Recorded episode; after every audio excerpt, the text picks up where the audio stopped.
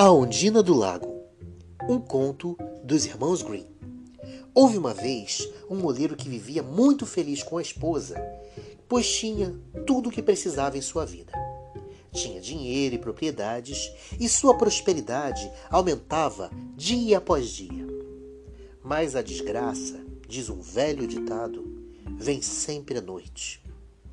A sua fortuna, assim como tinha aumentado, veio a diminuir de ano para ano e chegou o dia em que o moleiro só podia dizer que única e exclusivamente tinha em seu poder o moinho no qual vivia. Ele consumia-se de aflição e, quando se deitava, após um dia inteiro rude de trabalho, não conseguia dormir e passava a noite rolando na cama, atormentado pelos seus desgostos. Certa manhã, levantou-se antes do alvorecer e saiu para fora de sua casa, a fim de respirar um pouco de ar fresco, imaginando que assim poderia desoprimir o seu coração. Passeava ele junto à represa do moinho, já iluminado pelos primeiros raios de sol, quando ouviu um pequeno ruído no lago. Voltou-se e, com grande surpresa, viu uma linda mulher que se elevava lentamente no seio das águas.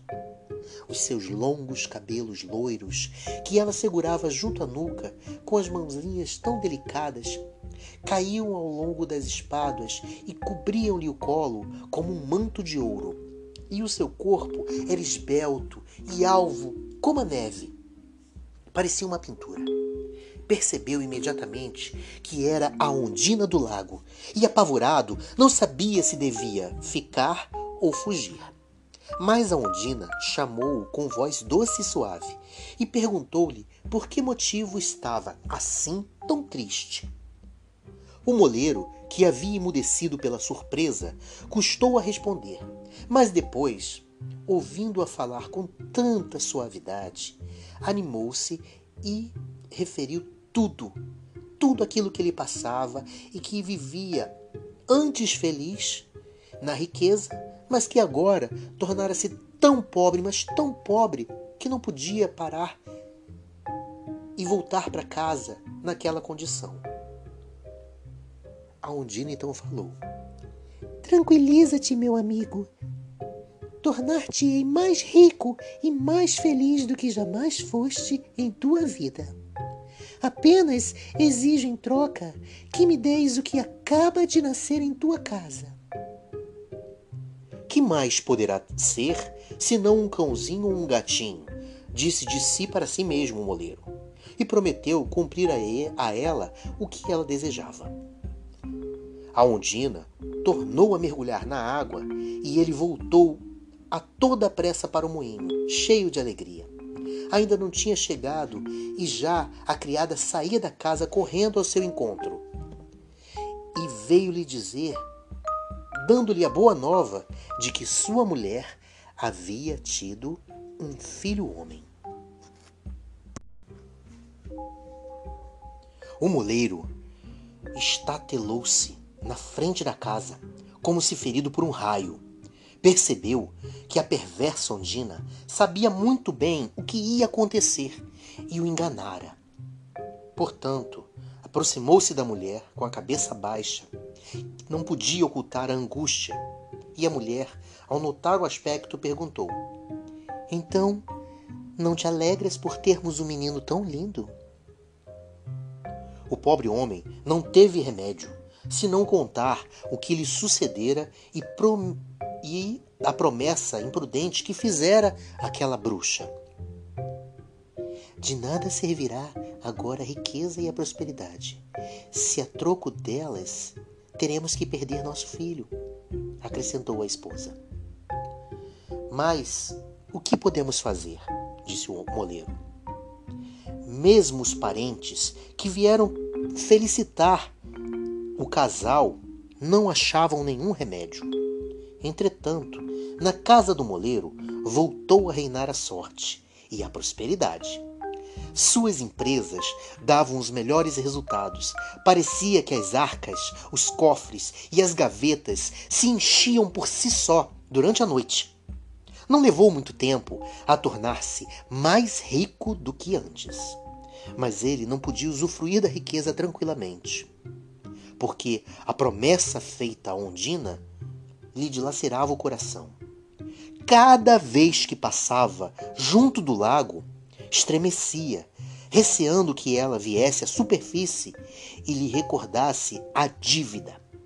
Nesse receio, não permitia nunca que o filho se aproximasse do lago, dizendo-lhe: Se puseres a mão na água, sairá uma mão misteriosa que te agarrará e te puxará para dentro. Fujas desse lago. Não se aproxime desse lago. Entretanto, os anos foram passando, sucedendo-se uns aos outros, e como a Andina não aparecia, os moleiros tranquilizaram-se, achando que ela havia esquecido da promessa. O menino cresceu e tornou-se um moço muito bonito. E os pais mandaram para a escola e um caçador a fim de que ele aprendesse a arte de caçar.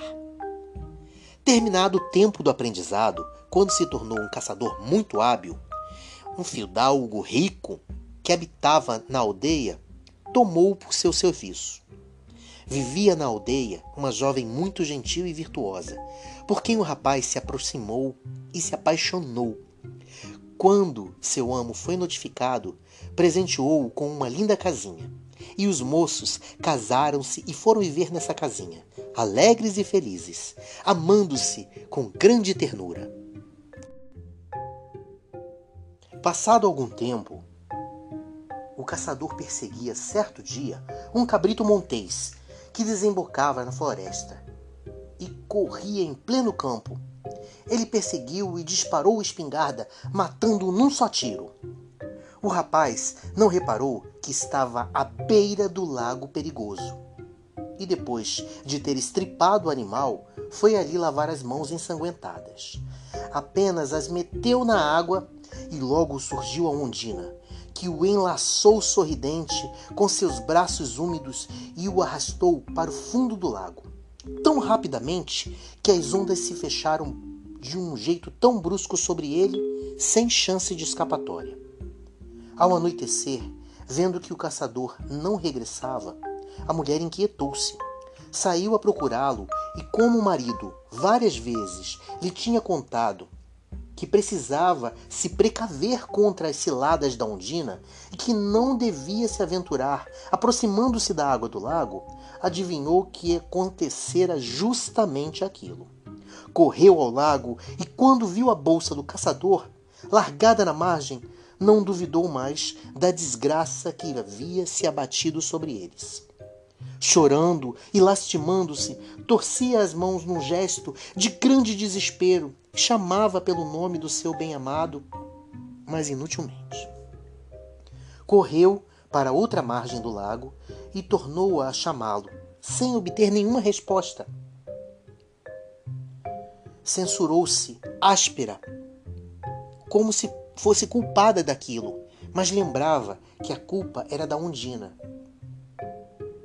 o espelho das águas permanecia tranquilo, apenas refletindo a meia face da lua, em quarto crescente, que parecia olhá-la imóvel e misteriosa. A desolada mulher não abandonou o lago. Em passos precipitados, sem descanso, continuava a contorná-lo, ora silenciosa, ora gritando desesperadamente, ora chorando e até fazendo algumas orações. Por fim, esgotaram-lhe as forças e ela caiu por terra, mergulhada num sono profundo, e teve um sonho. Sonhou que subia ansiosamente por entre os grandes maciços de rocha, gravetos e espinhos em seu caminho laceravam-lhe os pés, e a chuva batia-lhe no rosto, e o vento agitava-lhe muitos longos cabelos. Quando atingiu o alto da montanha, ofereceu-se a seus olhos um aspecto inteiramente diferente.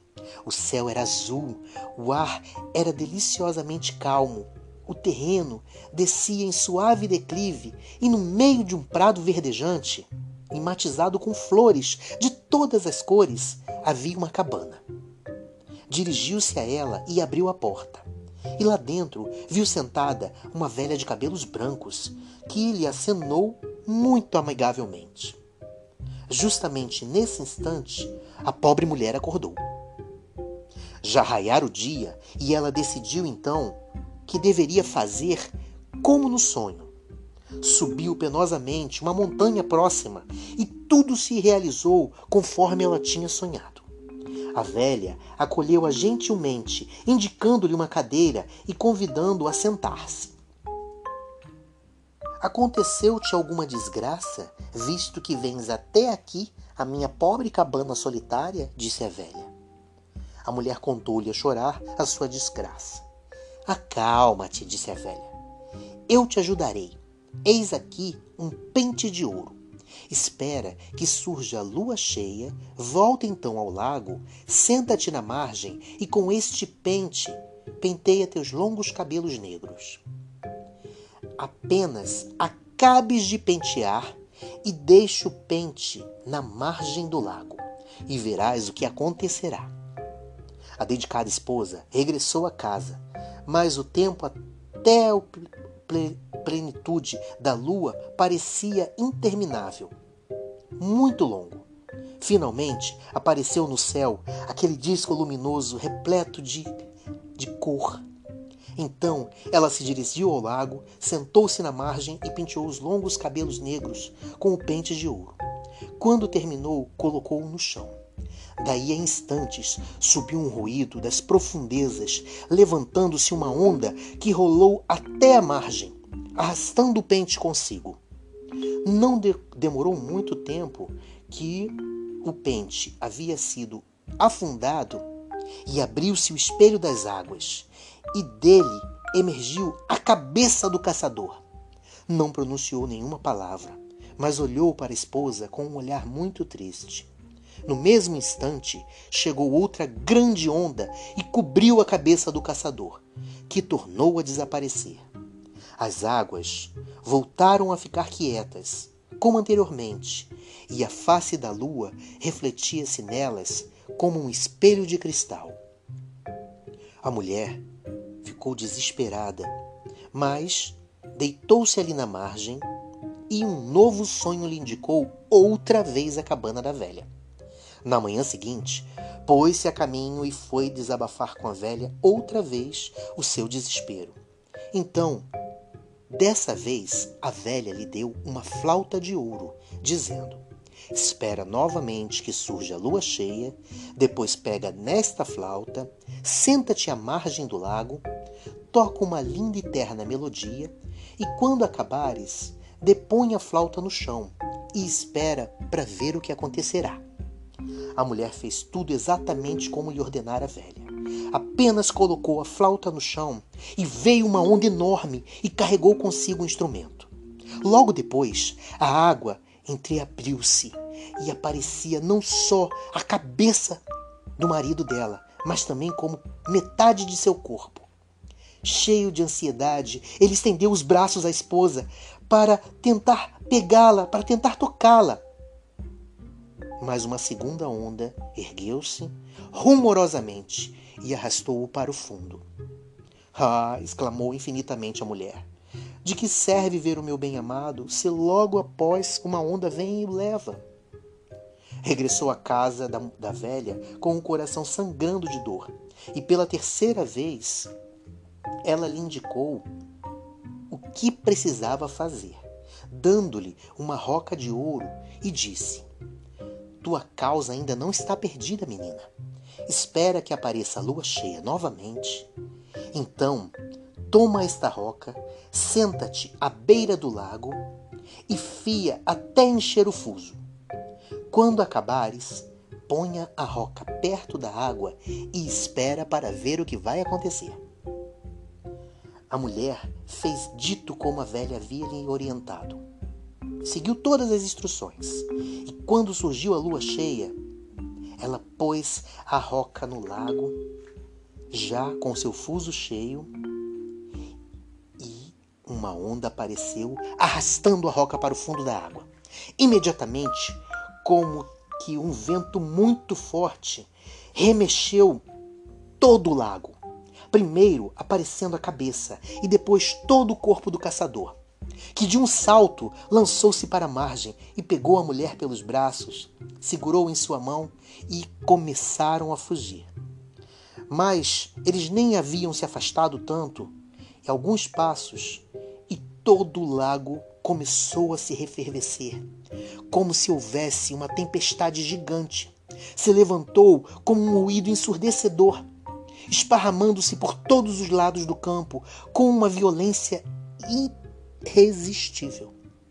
Os fugitivos já viam a morte diante dos seus olhos, quando a mulher, no seu terror, invocou o auxílio da boa velha.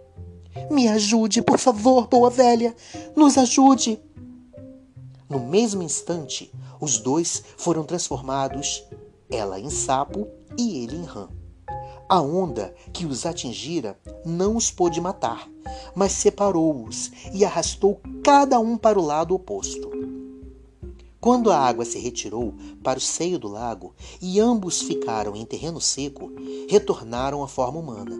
Mas nenhum dos dois sabia o que era feito do outro. E viram-se então em terras estrangeiras que desconheciam como sua pátria. Altas montanhas e profundos vales os separavam. Para ganharem a vida, ambos foram obrigados a trabalhar como guardadores de ovelhas. Durante muitos anos, conduziram rebanhos através dos bosques e dos campos, com o coração cheio de tristeza e de saudade. Certo dia, em que um novo dia sorria e a primavera se fazia presente. Saíram os dois com seus rebanhos e quis o destino que caminhassem um ao encontro do outro. O rapaz viu, no declive de uma montanha distante, um rebanho e dirigiu suas ovelhas para lá. Juntos chegaram ao vale sem que se reconhecer, porém ficaram bem satisfeitos por não estarem mais tão sós. Desde esse dia, guardavam os rebanhos um ao lado do outro. Não falavam muito de si, mas experimentavam uma doce consolação pela companhia. Certa noite, em que a lua estava muito cheia e muito bonita no céu, em seu esplendor total, e no silêncio do campo os rebanhos dormiam tranquilamente, o pastor tirou do saco que trazia ao seu ombro uma flauta e tocou uma belíssima e triste melodia. Quando acabou, notou que a pastora chorava amargamente. Então perguntou-a: Por que choras? Ah, foi numa noite em que a lua brilhava assim, como hoje, que pela última vez toquei essa mesma melodia na minha flauta e a cabeça do meu bem-amado apareceu à superfície da água. O pastor fitou atentamente e foi como se lhe caísse uma venda dos olhos. Reconheceu a sua querida esposa. Ela também o olhou enquanto o luar batia em cheio em seu rosto e o reconheceu. Então abraçaram-se e beijaram-se ternamente. E nem se pergunta se os dois, apaixonados, ficaram felizes ao ver-se novamente reunidos. Ainda mais sabendo que completamente estavam livres do poder da pérfida Ondina do Lago.